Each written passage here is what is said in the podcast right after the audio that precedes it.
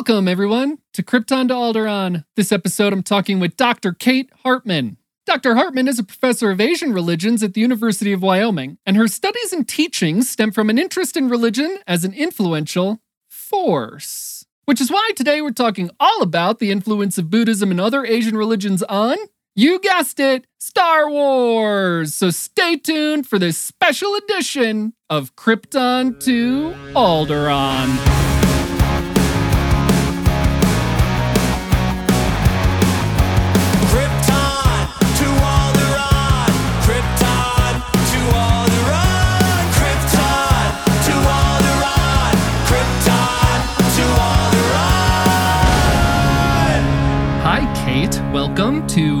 To Alderaan. Thank you. How are you doing today? I am doing great. Thank you. It's an honor to be here. I'm really excited to have this conversation. Awesome. Me too. Listeners, I hope you're excited to hear it. So, can you introduce yourself a little bit, Kate? Sure. So, as you were saying in the introduction, my name is Kate Hartman. I am assistant professor of religious studies here at the University of Wyoming. I teach Asian religions generally, but specialize in Buddhism. I'm also the director of Buddhist Studies Online, an online educational platform teaching short online courses on the history, philosophy, and practices of Buddhism. And my pronouns are she, her. Great. Thank you so much. All right. So, right out of the gate, let's start off with a Star Wars hook here. Are you a Star Wars fan? I would say that I am a Star Wars fan, although when I talk to actual Star Wars fans, I feel like not a legit enough fan. But compared to your sort of average person on the street, I'm probably more into Star Wars than they are. Mhm. Certainly, I have really fond childhood memories of watching Star Wars to this day. Probably 70% of my text messages with my brother are Star Wars memes of some variety or other. And Star Wars movies are some of the few movies that I will get excited for and go to the theater. Awesome. So, you say you have childhood memories. So, when did you get introduced into Star Wars? Like, what was that whole experience like? I actually have this strong memory of being probably in like the first grade at a New Year's Eve party at one of my friend's parents' houses. And we were really excited because we were going to be allowed to stay up till midnight. You know, that sounds great, but as a kid at eight o'clock, you're tired. And so we were just watching Star Wars films. And that was the first time I remember seeing them. I had remembered hearing about Star Wars, but hadn't ever seen them. And remember seeing them on New Year's Eve, probably that must have been like 96 or 97 or something like that. Wow. Right when the special editions of the original trilogy were being released. Mm. So, very timely. Very cool. So, a little bit more of an introduction. I'm going to introduce our history together, Kate. So, when you and I first met, we began speaking, and I think you at first, you were the first one to be like, I have a podcast. And then I was like, no way, I have a podcast. And so obviously a friendship was born. But then as we continued to speak, then you brought up Star Wars and the influence of Buddhism in Star Wars, which maybe other people know or knew, but I have I had no idea until you brought it up. It was all new to me. And on top of that, you said that you showed clips of Star Wars or maybe a clip of Star Wars in the classroom in your Buddhism class. And then I immediately signed up for your class right then and there on the spot. I handed you a wad of money. Just kidding. But it really piqued my interest. Like the first day we met, we decided to do this podcast episode, which I think is great. Can you give us a little, or maybe not even a little, let's just go, hmm. I'll stop talking and you do all the talking, and just tell us about Buddhism's influence on Star Wars? Yeah, so I started studying Buddhism as an undergraduate. One of my primary references for understanding Buddhism was Star Wars. You know, just like every sort of American kid of my age or even the generation sooner, Star Wars was just sort of baked into my cultural education growing up. When I was trying to understand this new religious tradition that I had never sort of seen or experienced before, the things that I had at hand were Star Wars ideas a lot of the time about suffering, about the light and dark side, about the force, Mm. about discipline and the need to manage anger. And so I eventually started studying Buddhism as an undergraduate in a religious studies sense. So focusing really on the kind of history and philosophy of it, not necessarily studying how to practice or how to personally attain awakening. And I eventually continued to grad school. I got my PhD in Buddhist studies. And throughout your education, you're both doing this research project that you have to sort of conduct original research, essentially write a book about something that no one has ever researched before. But then also, a large part of your education is teaching. And just based on my own experience of using pop culture generally and Star Wars in particular to understand Buddhism, that was something that I found to be really helpful in helping my students understand. And so to this day, when I'm teaching students about Buddhism, again, this thing that is pretty unfamiliar to a lot of them, especially I'm teaching here at the University of Wyoming. my students largely come from a white, rural, Christiany, or non religious background. Sure. You want to help them get a bridge to whatever it is that they're learning. And so Star Wars provides one a kind of fun thing. People aren't as intimidated by it. Sometimes when you're studying a foreign religious tradition, you're just scared or feel like you can't get your hands into it. And because students grew up watching and debating and interacting with Star Wars, it's really helpful to get them into that. And so, one of the particular things that I show regularly in my classes is Yoda's quote to Luke about how fear kind of leads to the dark side. And so he has this quote of, you know, fear leads to anger, leads to hatred, leads to suffering, leads to the dark side. And this is really similar to the Buddhist account of how suffering arises. Hmm. The Buddhist account is slightly different. Buddhists would say that primal ignorance, fundamental delusion about the nature of reality, leads to hatred and greed. Which can lead to negative actions, which can lead to suffering, which just leads you to be trapped in this perpetual cycle of suffering and not living your best life. Hmm. And so showing that clip kind of helps students get their hands into the Buddhist materials that we then explore. Right. That's really interesting that you can pick points or scenes or lines of dialogue like that and relate it to some Buddhist teaching. Do you know if George Lucas was influenced by Buddhism when he was creating Star Wars? Yeah. So when George Lucas first set out to write Star Wars, he really had this mission of trying to distill the essence of all the world's religions and mythologies to create one sort of universal mythos for the Star Wars universe. Hmm. And in that effort, he actually read books by this scholar of religious studies, the scholar of world mythology named Joseph Campbell. And Joseph Campbell wrote a book called The Hero with a Thousand Faces. The idea is like, okay, so you have one hero, he has a thousand different forms, those are the different faces, but ultimately it's the same heroic journey in each of these world myths. And so he really thought that there was a universal story structure that occurred basically in all religions and mythologies, and he called that the monomyth, the singular myth. And typical aspects of that hero's journey involve some sort of unlikely protagonist being called to adventure, descends into chaos and doubt, he experiences a revelation. He transforms to meet the needs of the moment, emerges from this chaos with new wisdom to share with the community. And Joseph Campbell pointed out that this same sort of plot line occurs over and over again in world myths, in movies these days. And so Lucas saw that and wanted to kind of reverse engineer what would be this really stirring myth in the context of a world influenced by you know, Japanese samurai movies and American westerns and all of that. And because he was reading Campbell, who himself was including aspects of different world mythologies, that was how George Lucas kind of got bits and pieces from all of these different things. And so my primary specialization is Buddhism, but by virtue of the fact that I teach Asian religions, I'm also teaching Taoism and Shinto. And you can pull out Star Wars clips that help teach those religious traditions as well, because George Lucas was getting kind of all of this all at once and using it to put together his own version of this hero's journey.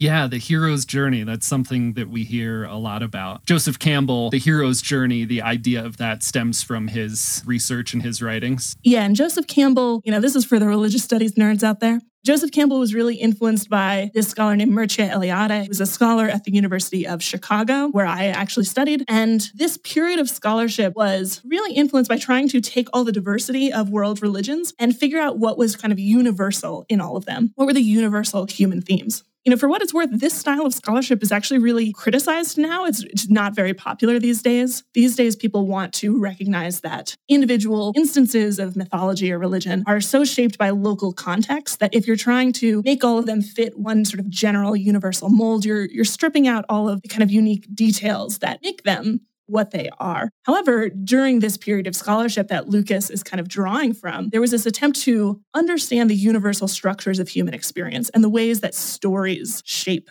that human experience. One of the things that I read early on in my religious studies career that motivated me was another Joseph Campbell book called The Power of Myth. And it talks about how myths can kind of shape your outlook on life. I totally recommend it to anyone who's listening. It's really not an intimidating scholarly work. And so scholars of religion are often, you know, sometimes trying to build up this one big picture of human nature, human experience. And then there's often these moments of trying to deconstruct and localize and figure out how different things are different. You want both to some extent, but Lucas is particularly influenced by this idea that there's one heroic journey that resonates with everyone. Right. The light side versus the dark side kind of thing. Mm. So I'm going to put some links to stuff that you bring up in the show notes because, well, I think The Power of Myth is you. is that the name of the book? The Power of Myth? Yes, The Power of Myth. And then Hero with a Thousand Faces is the one that George Lucas was particularly influenced by. Gotcha. Well, it seems like the power of myth sounds like it would be a very accessible thing to any fandom, but specifically what we're talking about the Star Wars fandom and not only understanding how mythology works, but better understanding the mythology of Star Wars. Mhm. And how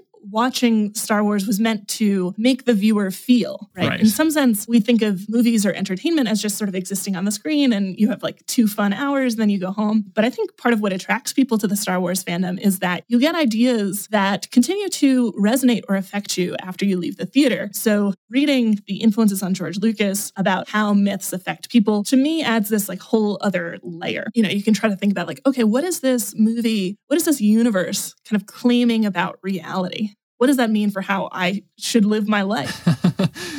yeah. How does the movie inspire you? How do the stories or characters or the hero's journey inspire you? That's all very important. And it touches on something we feel very strongly about here at Krypton to Alderaan, which is the incredible gatekeeping that goes on in Star Wars fandom. If everyone could just understand that, like, you can be a fan of a thing, you can be a, just a fan of Star Wars and enjoy it, enjoy it for why you enjoy it, and others don't have to enjoy it for the same reason you enjoy it. And if you don't enjoy it, that's fine. But if other people enjoy it, that's also fine because you're going and you're experiencing it. And it is two fun hours, but it also means so much to so many in so many different ways and you can leave the theater and continue to mm-hmm. feel that way Yeah, and what I what I also love about Star Wars is that it's so debatable. So I love Star Wars, but I'm also highly aware of what I perceive to be the flaws in the Star Wars universe. You know, we don't need to talk about you know the, the whole prequels and there's certain choices where you're like, I don't like what they did there, but like here's how I would have done it. The sort of fundamental universe created is so strong that you can disagree with individual choices or individual movies or individual characters and still be you know so wrapped up in the universe. Yeah, and the conversation that you and I are having today, I think, is really interesting because I love learning about Star Wars and how it was created and what the influences are.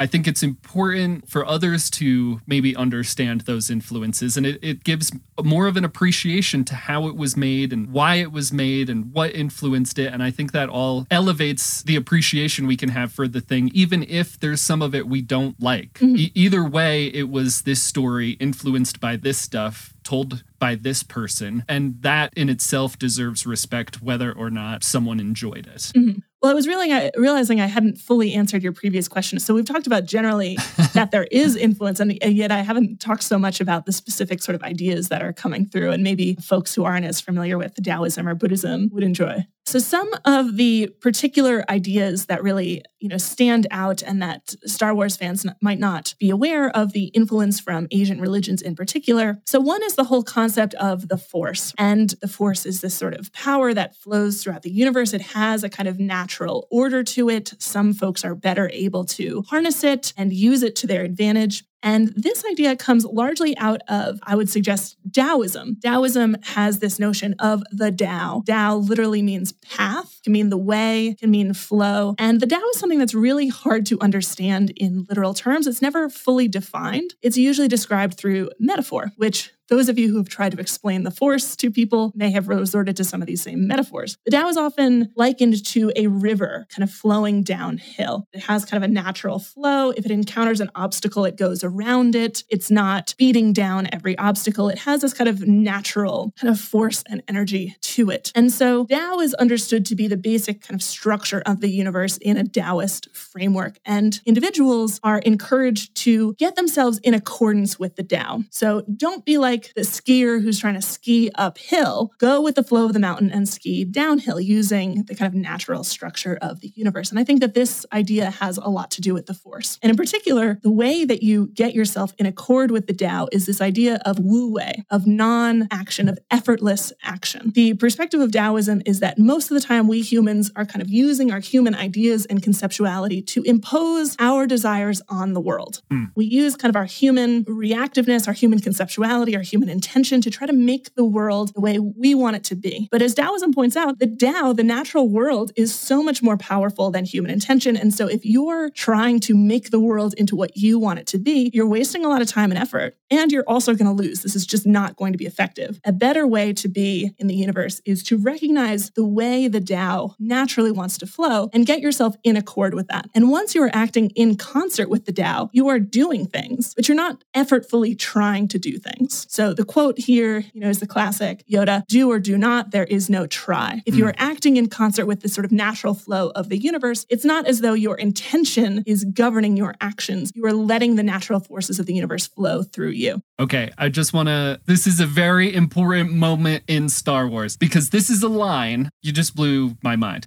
This is a line that everyone talks about so much, and everyone is so hard on this line because, on its face value, it doesn't make much sense. It's like the line in Star Wars that's contested so much. So, I, just that you're bringing this meaning to it, that it actually makes sense in terms of not only like the influence of these religions, but in the context of the story, it actually means something, is so incredibly important that's such an amazing part of this conversation. You just like opened my eyes to something that's just criticized so much in Star Wars. This is like the reason that I love teaching and studying religions generally, just like having fun conversations. And yeah, this idea always blows my students' minds. I can make it even more intuitive with a couple of examples. So, one, the example of the skier going down the mountain. I'm not a very good skier. When I ski, I take a couple runs and I am exhausted. And that's because mm-hmm. I'm stiff. I'm trying to turn where I want to turn. I'm not following the natural kind of contours of the mountain.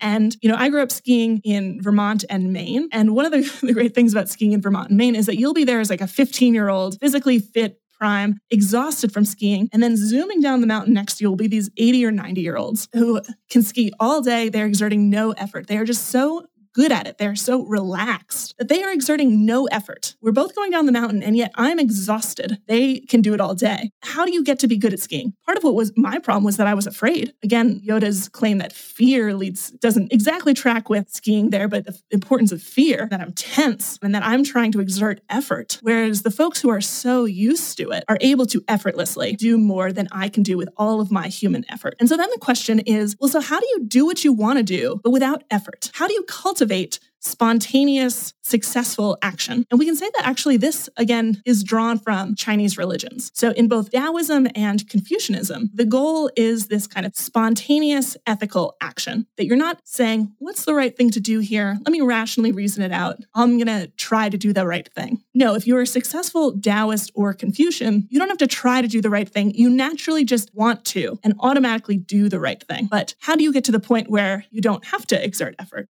When Yoda tells Luke this on Dagobah, he's doing this incredibly difficult training, right? It's not don't try at all or don't exert any effort. It's a question of how do you exert effort to get to the point where you don't have to exert effort. Right. An example here is like playing soccer or basketball. If you are in a soccer game and you think to yourself, oh, how am I going to shoot this shot? Or how am I going to make this pass? It's not going to go well. You're overthinking it. Similarly, if you sit on the field and I tell you, well, just shoot the shot, it's not going to go well. Or if I sit you down on the field and I explain to you all the rules of soccer and how you should do, and here's the specific technique, it's not going to go well. what you have to do is in practice, like train at sort of thing. You do drills, you practice passing the ball with your teammates, you practice shooting the ball. And with all of those drills, the hope is that in the actual meaningful event, the game, you'll do it automatically without having to think about it. The question yet is, is how do you get to that state where you can be in the important moment, not thinking, just doing automatically without effort?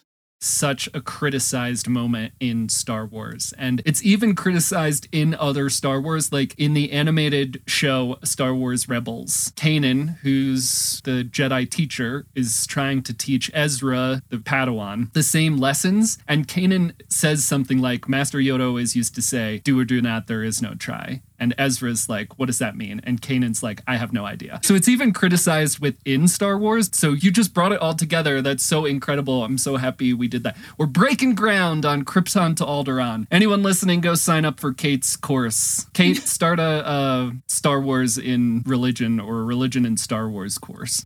Oh, no. Well, I am in the process of proposing a Star Wars and religion class here at the University of Wyoming. Amazing a lot of the stuff that I want to get into, you're talking, and I'm thinking of all of these aspects of Star Wars, from the original trilogy to what's going on now to what I'm reading now, which is the High Republic Star Wars, which takes place hundreds of years before the prequel trilogy. And it feels like the evolution of these concepts from George Lucas learning about them to write the original trilogy to now, the evolution has become so much more part of it and, and so well managed that it feels like the High Republic stuff stuff has such a great grasp on everything you were just discussing. So it's not only interesting to me that George Lucas was influenced by these religions when creating the original trilogy and prequel trilogy, but that those influences have continued to be inherently part of Star Wars and even expanded on. I wonder if it all stems from George Lucas laying the groundwork or if the creators were so inspired that they have done more research and applied more of these influences on their own. So, for example, we discussed it briefly, and you're not familiar with The Mandalorian, correct? I have not watched The Mandalorian. So, The Mandalorian is fantastic, highly recommend, but it's so Western. Like, it takes from so much of the Western influences of Star Wars. But from what you just described, there's so much of these Buddhism, or actually, specifically, what you described as Taoism. Because the first thing you said about Taoism is the way. And that's the whole thing about The Mandalorian. Like, his clan's mantra is this is the way. It feels very much like that influence is very well ingrained in all of Star Wars and continues to be tapped as as an influential resource. Yeah, and I think part of what I like about why Star Wars is a good entry point to religion has something to do with one of the things you said earlier that within the Star Wars universe they criticize that do or do not there is no try. That there's actually diversity within the Star Wars universe. It's not that everyone agrees about what the force is. Right. It's not that everyone has the same theory about how you live in accord with the force or what you should do about it to me, I think that speaks to the fact that even within, you know, a, a, religious tradition, you have a lot of diversity and disagreements and people sort of disagreeing with each other about what it means. And that's how the Star Wars universe has, I think, continued to make this rich, even as new creators, new authors come in and each of them has their own take on it. Maybe they were mm-hmm. sort of originally inspired by some of the ideas that George Lucas brought in, but they've got their own kind of spin on it. Continues to add to the richness without making it feel just like flat, you know? Right. If everyone agreed about what the force was or where it came from or blah, blah, blah, you know, it takes away some of the mystery and some of the possibility of it. Sure. We had talked the other day about The Last Jedi, and part of what made that movie satisfying for me was that, again, it, it, represented kind of a fresh take on the Force, where we see Luke criticizing the Jedi and criticizing the kind of good versus evil, light side versus dark side form that a lot of the movies kind of fell into. And so it felt like this, you know, fresh perspective that, that still felt within the same universe. Right. Yeah, you're making me think about all kinds of stuff that I guess I never just connected. Obviously, like the meditation aspect is very, like when you think of meditation, you think of Eastern religions or Asian religions. And actually, on the floor of the cave in The Last Jedi, there is a, a sort of yin yang esque symbol. I never critically considered this stuff. You know, for me at that point, I guess when I see like the yin yang symbol on the floor of the cave, I just think uh, Star Wars is all about the light side and the dark side. And I never really connected it backwards to where's the influence coming from. And a big thing that I talk about a lot on this podcast is tracing back the why, which I guess I should have said this up front. I'm not a religious person at all.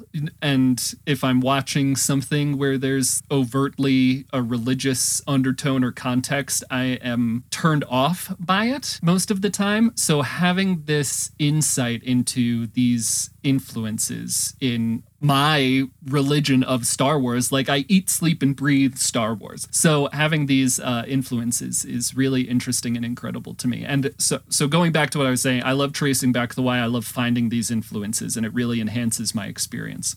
And it does reflect how Star Wars is sort of taken in the modern world. You see, you know, continued interest in mythoses like mythologies like the Star Wars mythology, where even if people perhaps are more skeptical of organized religion these days, they are interested in searching for sources of meaning, ways of understanding your place in the universe. And insofar as Star Wars does engage these kind of deep ideas, I think it's part of why it is really resonant for a lot of people. A kind of touchstone in a lot of religious studies contexts these days is, um, you know, you might be done with religion, but religion's not done with you.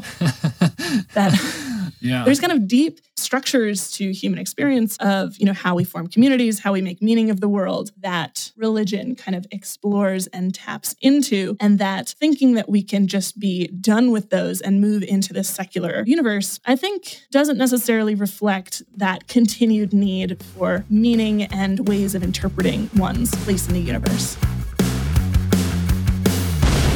So, we had been talking a little bit about the Force and the concept of the Force, and obviously all of these influences and meditation. And so, in Star Wars, obviously, meditation is huge as far as connecting the Jedi to the Force. So, can we talk about where that came from, where those ideas might have been influenced from? Yeah, and this is where the the kind of Buddhism part comes in because you know I'm a specialist in Buddhism. Hitherto, this moment I've talked largely about Taoism, but you know, as indicated by that image on the cave floor where you have the the Jedi seated in lotus position, and there's the kind of the dark and the light with the little sort of dots of the opposite thing. So it looks like someone meditating right at the center of a yin yang. And I think that really does speak to the sort of Star Wars universe's philosophy of how you get in contact with the Force, and which is to say that the Jedi are all about being able to calm your emotions to tap into this. And this connects with a, a, Buddhist idea, which also later sort of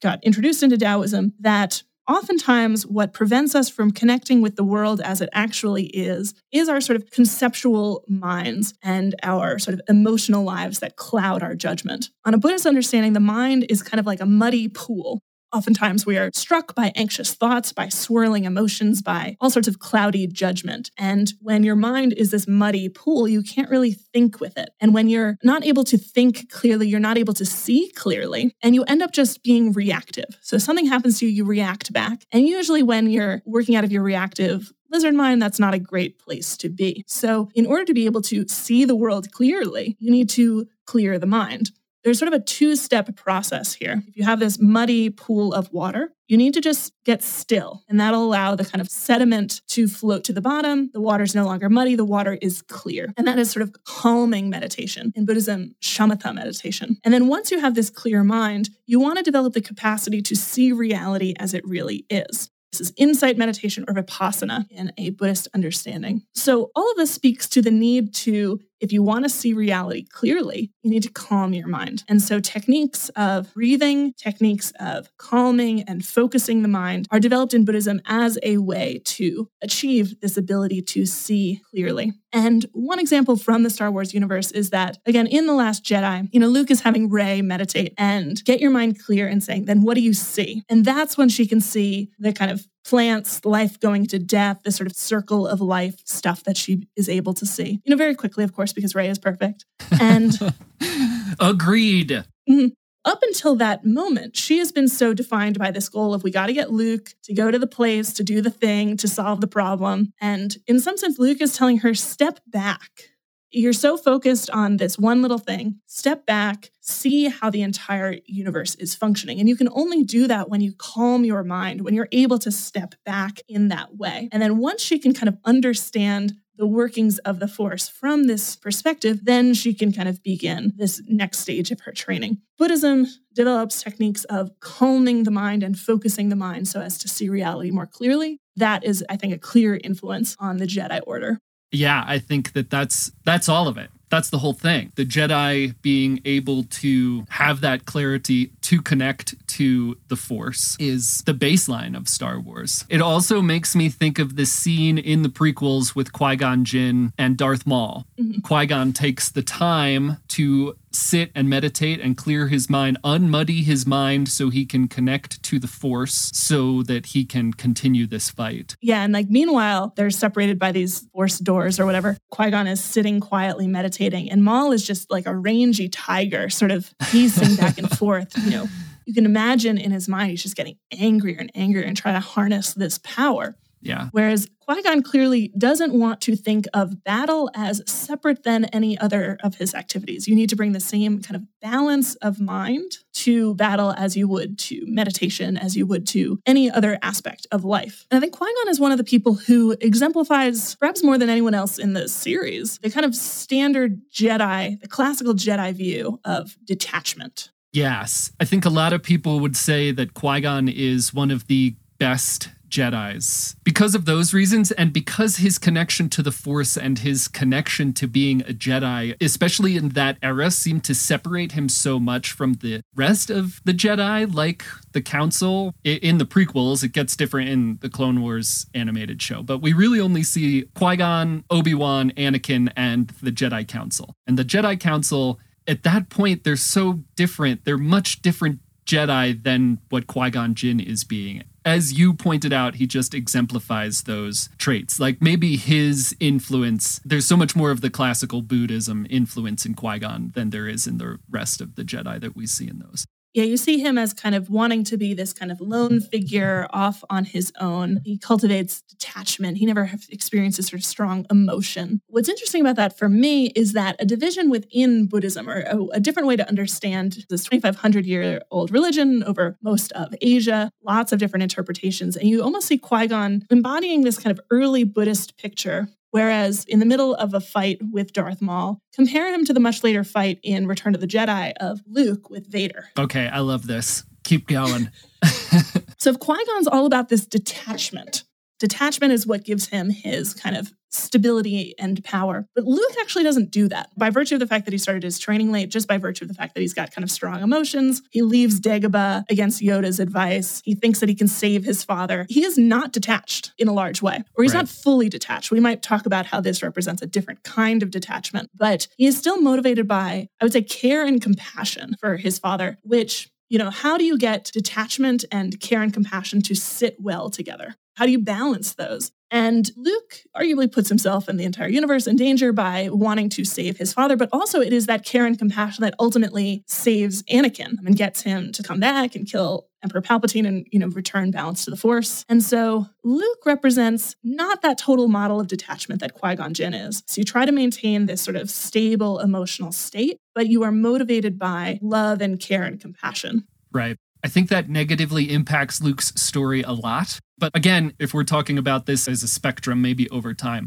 the prequel era Jedi Council is super against any attachment. And I think that that points to them not having a good understanding of A, the influences that we're talking about here, and B, the point of that idea in the first place. Whereas Qui Gon understands maybe the balance of that better that you're talking about, where he does have a level of compassion. He cares about Obi Wan, he cares about little Anakin in that movie, he cares about Shmi. And so there are those connections, but he knows how to disassociate them. Whereas Luke didn't get that training, and we'll go back and say that maybe Yoda wasn't that good of a teacher. He taught Jedi for 800 or 850 years, but no one understood what he meant when he said do or do not, there is no try. So, like, why didn't you explain what you meant by that? So maybe Yoda wasn't the best teacher. And again, especially, I'm getting this much more from the High Republic era, where they have a much more healthy concept in my mind a healthy concept of this connection and these balances where you're a jedi padawan you pass your trials you make it to jedi knight you get a padawan and you form this attachment but then that padawan is going to go on and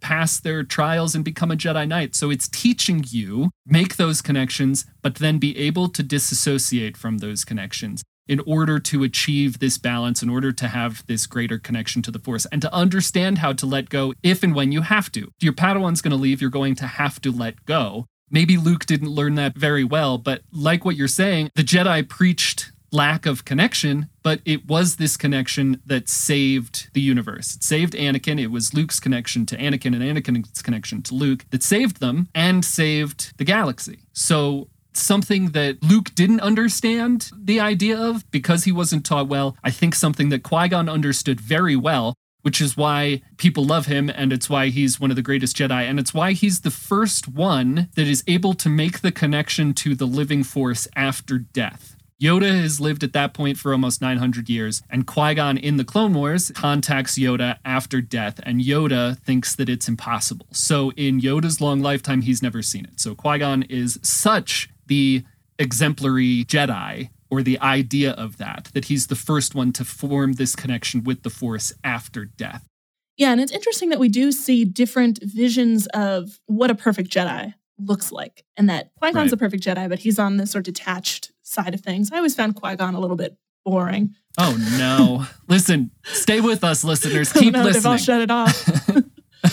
uh, whereas, you know, in some sense, like the human quality, the relatability comes in with like the emotion of, of certain things. In some ways, Qui Gon feels so different than how I imagine myself to operate in life, you know, perhaps like a little bit more unrelatable. I also think maybe one vision of, you know, who the perfect Jedi is, is Luke, who is guided by his sort of emotional intuition a bit more than, say, Qui Gon. I also think that the sequel trilogy, at least in The Last Jedi, does have this thesis about love, right? So Rose says at one point, we don't have to like fight what we hate, we can fight for what we love. That love is this Mhm. motivation. Rose is not necessarily someone who is exemplary of the force or of Jedi. But I do think that that in general does suggest that there is some sort of benefit to love, emotion, attachment. And that we might even see Rey's sort of weird connection to Kylo Ren is ultimately what saves them. And that, like, the idea of total detachment is maybe this old Jedi idea of total light side, whereas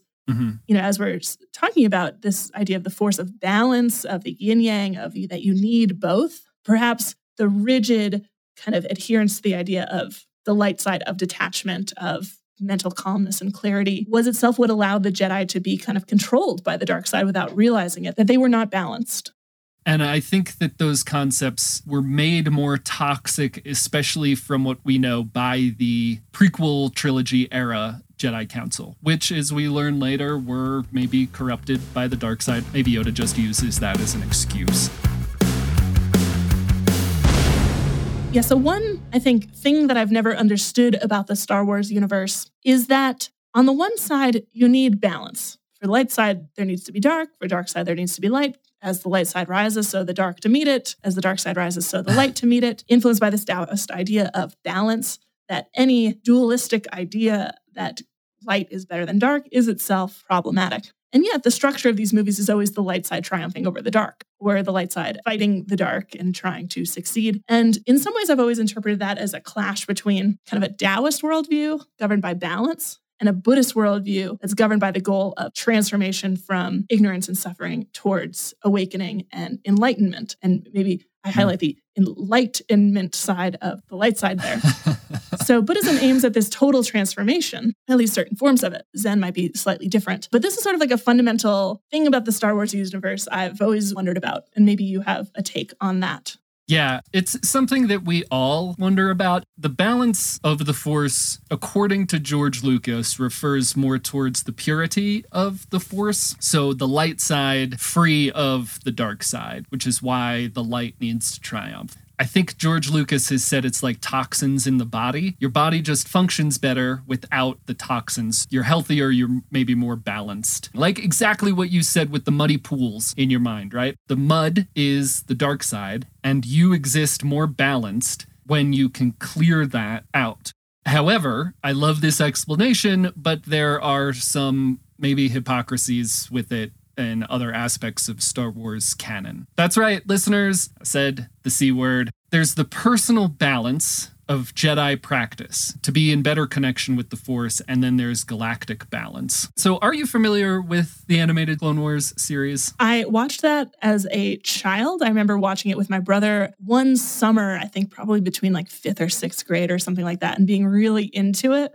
That said, I think I do not have much specific memory of any plot points. I remember the animation style. Well, you've opened up a can of worms, and I will try not to speak too long. So, in the Clone Wars, there was an episode or a series of episodes about the gods of Mortis, and the gods of Mortis were physical representations of the Force. There was the brother, who was the dark side, the sister, who was the light side, and then the third party, the father, keeping them in balance. And so, as George Lucas has said, balance refers to the purity of the force. I don't think this really jives with that since the father was keeping his children in balance that he didn't want to kill the the son, the dark side, in order for the light side to be the dominant force. Then in Star Wars Rebels, there's something like the Bendu, which is a creature or species that can exist in the middle, not the light side, not the dark side, but somewhere in the middle. So there's a lot of asterisks, I think, at the end of the statement balances about the light side winning. Uh, that's probably more confusing now that you've heard me talk about it. I also would argue that the Sith want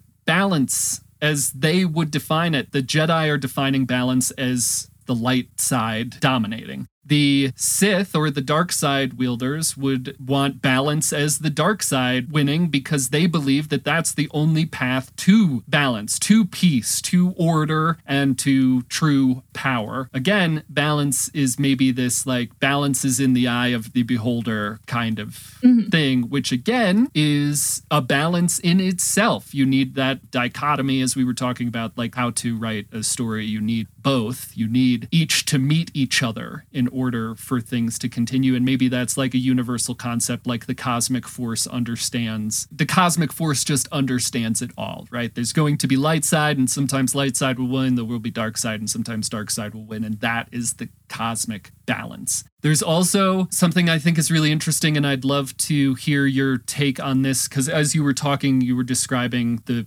differences of Buddhism and Taoism. So it sounds like Buddhism, your connection to living things, to your living self, connecting and understanding living things. That's the idea of the living force. And it sounds like Taoism is more of this maybe universal or in terms of Star Wars galactic idea. And that relates more to the cosmic force.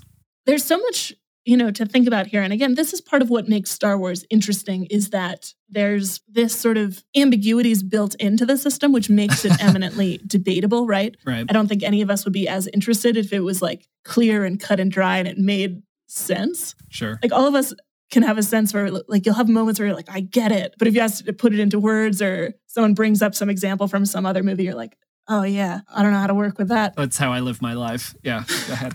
but it's you know it's always in process and it always requires interpretation and that's that's fun because like i think a good piece of art will require the interpretation and participation of the audience it needs us to make sense of it we're part of it um, which i think is often how i'm trying to teach my students how to read religious texts that they're not just there to you know be pretty and set out an entire system but they're meant to be sort of engaged with to, to, to be debated to be interpreted in different ways i do think that I, I still don't understand this explanation of the dark side and the light side.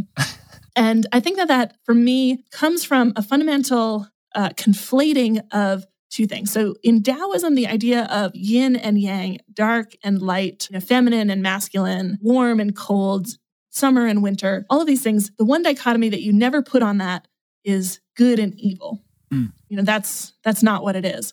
These are just sort of opposing forces. Neither is good nor bad. They're just sort of different and opposite. And when they come together, they make up everything. Whereas in Star Wars, light side and dark side really do map onto good and evil in a certain sense. And so on the one hand, they're using these like natural metaphors. The flower grows and the flower dies. It provides food for animals who grow and they die and they provide food. You know, this cycle where there's no good or bad. It's just a cycle. And so it seems like there's this fundamental ambiguity over whether the dark side and the light side are good and evil, or whether they're opposite but complementary forces like life and death, sun and darkness, without the good and evil comparison. And I think both interpretations are supported at different moments, and you know, all of it just makes it good fodder for debate. So, the fundamental, I would say, bang for your buck, if you want to understand Buddhism, one fundamental insight of the Buddhist first dharma that leads to everything else is impermanence. And impermanence is the idea that nothing lasts forever. Things come into existence, they exist for a while, and they pass out of existence. Nothing lasts forever. And part of our fundamental ignorance about the world is that we think that things are permanent. We think that ourselves are permanent. And by virtue of thinking that things are permanent, we think that we can be happy if we have them. By virtue of thinking of ourselves as permanent and independent, we separate ourselves from others. We consider ourselves the center of the universe. We do all of these kind of negative things because we fail to recognize that everything's impermanent. And a natural consequence of this impermanence is interdependence. If nothing's permanent and independently existing, it means everything is dependently existing. Everything is connected to everything else, which is idea talked about in this idea of the living force. That fundamentally there is no ultimate separation between me and you, between me and this water bottle, between me and the sort of natural world. There is this idea that everything is interconnected, and the fundamental problem is not recognizing that fact conceptually mm. separating yourself from that. Similarly, Taoism thinks that the force or the Tao is everywhere. And it is only human arrogant conceptuality which sees humans as separate from the natural world.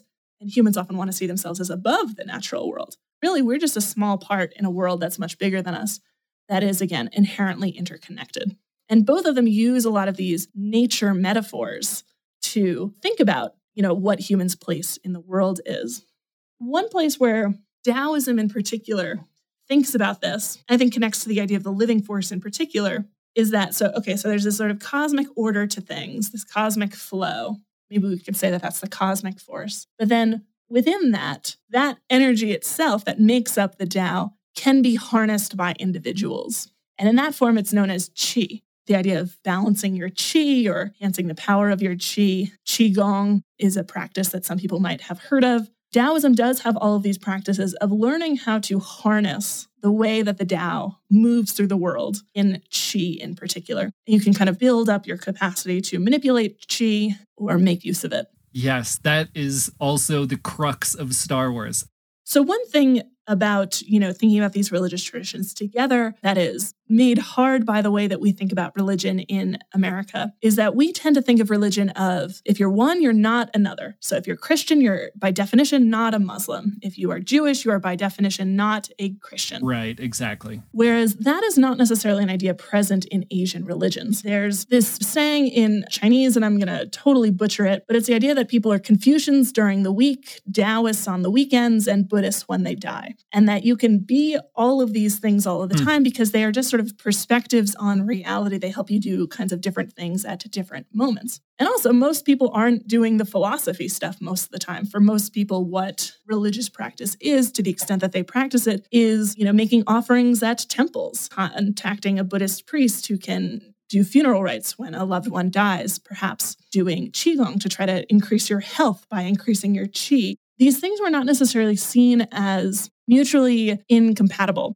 at all they would have been deeply in conversation with one another at most times in history. You can see these things sort of, you know, mixed up together as they would have been in Lucas's understanding of them. Right. You know, because he was reading books that saw these different varieties of religious teaching as ultimately describing one universal thing. And also, you know, he's really influenced by samurai movies and in Japan in particular, which gets kind of influences of Confucianism, Taoism, Buddhism, mixes them all up, combines them with sort of indigenous, what we might call Shinto. And so it's reflects the fact that all of these ideas were kind of mixed up and not considered separate in either the Japanese context that gave rise to these samurai movies or in the religious studies scholarship that Lucas was reading. Right all of these things meshing and then Lucas using them to create this world.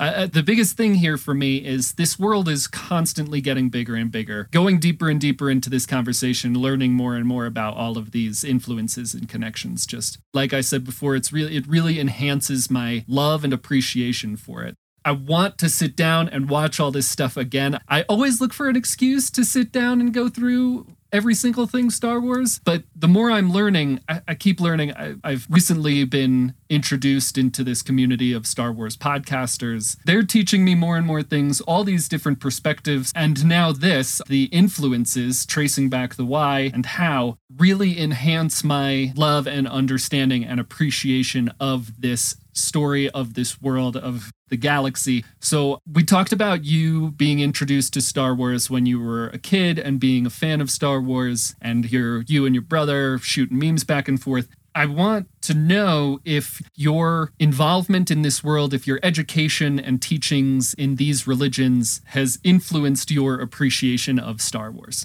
I would say definitely it has. You know, so in your last comment, you said that hearing about all of this makes you want to go watch the movies again, which I love. And I think also just speaks to what I think the value of studying something, you know, related to a piece of art that you really love is it gives you this like new perspective and new questions that you can go back to the thing that you already love and see it in a new way. For me, those like different layers of meaning are so additive. Each time I learn something new or I hear a new perspective and I go back and rewatch and it just like adds all together to be this like beautiful symphony of meanings that just continually gets enriched I would say that that's one of the things that keeps me coming back to Star Wars. There's lots of movies that I love, but once you've seen them a couple times, you, you've kind of seen them a couple times. The fact that Star Wars takes a really big swing at the meaning of life or the structure of reality or how one should live an ethical and meaningful life in this world, it arguably bites off a lot more than it can chew.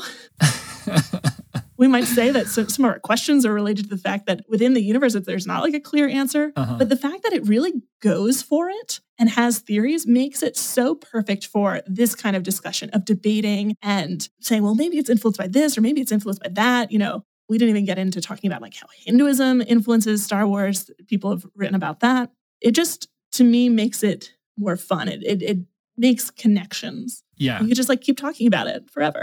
Forever and ever it makes connections between our world and that world but it makes it connects me. When i learn stuff like this it connects me so much more with the characters and the universe and all that stuff. I, have been thinking this whole time about our conversation in terms of star wars but i think we need to do another one of these and have a conversation about avatar the last airbender which is one of my favorite TV shows of all time and introduced me to a lot of the concepts that you were just discussing this whole time. All about religion and speculative fiction. Happy to be a religion correspondent. Yes, perfect. the religious correspondent on Krypton to Alderaan. I love that. Kate, I have a surprise question for you, unless there's anything else you want to add to our discussion. We'll save it for future religion correspondent segments, I suppose. My surprise question for you, Kate, is what is your favorite Star Wars? And you know what? And why? I'm going to go The Last Jedi, even though I know it's controversial. Oh my goodness, you're really stirring the pot here. Yeah, go ahead. and that's the funny thing is, you know, people will present to me criticisms of The Last Jedi, and I agree with a lot of them. you know, people say, oh, the, the stuff on the casino planet was unnecessary. I'm like, yeah, I didn't love that you know, Leia flying out and then flying back in. I didn't need any of that. The whole sort of Oscar Isaac plot, the Poe plot to me could have been solved by simple con- conversation. That's all the plots. You're describing all of them. Basically, every plot, but the ones that involve Luke, Rey, and Kylo are, to me, whatever. They're there. Yeah. But the fact that it really does offer this new perspective on the the idea of the dark and the light side, the incredible acting of Adam Driver, mm is fun and and just continuing to focus on Luke. I mean, I think that part of why the series was so compelling is that Luke is this compelling character and getting another chance to look at how his life continued. And in particular, I mean, the, the thing that strikes me most is that moment of doubt where Luke realizes that Kylo has been influenced by the dark side, wants to react in anger and perhaps kill him. The look in Kylo's eyes where he sees that Luke has done this, the fact that Luke lets this moment pass, realizes that it was this instant bad decision, but that the effects of that work through, just like that to me enables me to forgive so many other sins that that movie committed. And I also just love Rian Johnson. He directed music videos for the Mountain Goats. Oh, wow. I did not know that. Yeah, he and uh, uh, John Darnielle of the Mountain Goats. And for listeners, um, this is my personal favorite band. I know, Joey, you listen to them as well. So any Mountain Goats connection is going to be raise your stock in my book. Awesome. Okay, so, sorry. Short follow up question. Would you say that that the scene that you just described that elevates the movie to this point of being your favorite? Would you say that there are connections there? Are there any connections to Buddhism or Taoism or any Asian religions that that you make in that instance when you're watching it? I mean, it almost speaks to me of this idea of like karma, that these sort of momentary actions sort of ripple through time in terms of their effects. Even though Luke basically only had this moment of fear and doubt, one that was reflective of something that was within him that perhaps he, he thought he had controlled, but clearly had not, and that ripples out into the future to shape all of these events. To me, it just seemed just an emotionally sort of raw and honest moment that talked about the way that human psychology really is kind of deeply, deeply committed to misperceiving things, reacting in fear and anger, and that that's really, really hard to get rid of. And that Luke, I think, realized that he thought too highly of himself. That when he took on all of these students, he was like, I'm going to start a school. I have all this stuff going for me. I know how to teach students. And in the wake of this, he realized he had this has one of these moments of like, oh, I, I misunderstood the whole situation. And that's part of why he's so reluctant to teach Rey is that he's put back in this position of like, I don't know what I need to know. Ironically, that is what makes him a good teacher of Rey, being in that state of not knowing anything. Awesome. Well, that's all I've got. Thank you so much, Kate, for joining me today and talking about this. Tell people where they can find your course or where they can hear more of you. Tell us about your podcast, point people in that direction. Yeah, so if you want to take my future Star Wars and religion course that still needs to pass the approval committees, and I'm sure they'll have lots of questions about why I'm teaching Star Wars, come and enroll in the University of Wyoming. Laramie is beautiful. For more accessible means, I tweet at Kate A. Hart, K A T E, letter A, H A R T. I also run an organization called Buddhist Studies Online that has accessible, affordable, and high quality courses in Buddhist history, philosophy, and practices. It is a scholarly organization. We are not teaching Buddhism. We are not expecting people to convert to Buddhism or practice Buddhism. But if folks are interested, and one of the ways people get interested in knowing more about the influences on Star Wars, you can check that out at Buddhist Studies Online. Through that, we have the Buddhist Studies podcast, in which I interview uh, scholars of Buddhism and hear more about what they've been working on and some of the teaching that they have been doing. So we try to make it really accessible for folks who have any or no Buddhist knowledge, experience, or practice.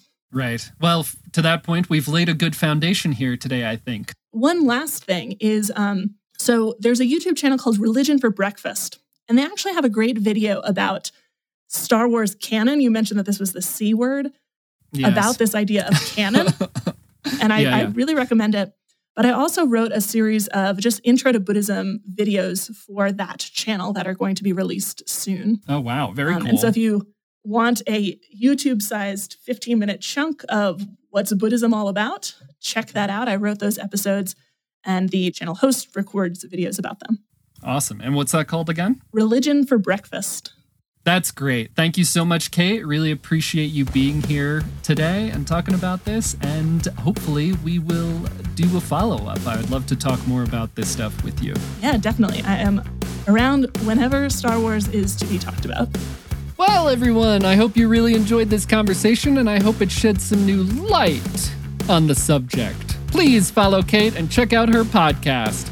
If you'd like to get in touch with us, reach out with your feelings. We're on Twitter, Facebook, and Instagram at Krypton to Alderaan. You could pew pew us an email at kryptontoalderaan at gmail.com. You can also find us on YouTube, so give us a subscribe, like some videos, leave some comments, and finally, don't forget to leave us a review on Apple Podcasts. I've been Joey, and I'll see you on the next episode. Krypton to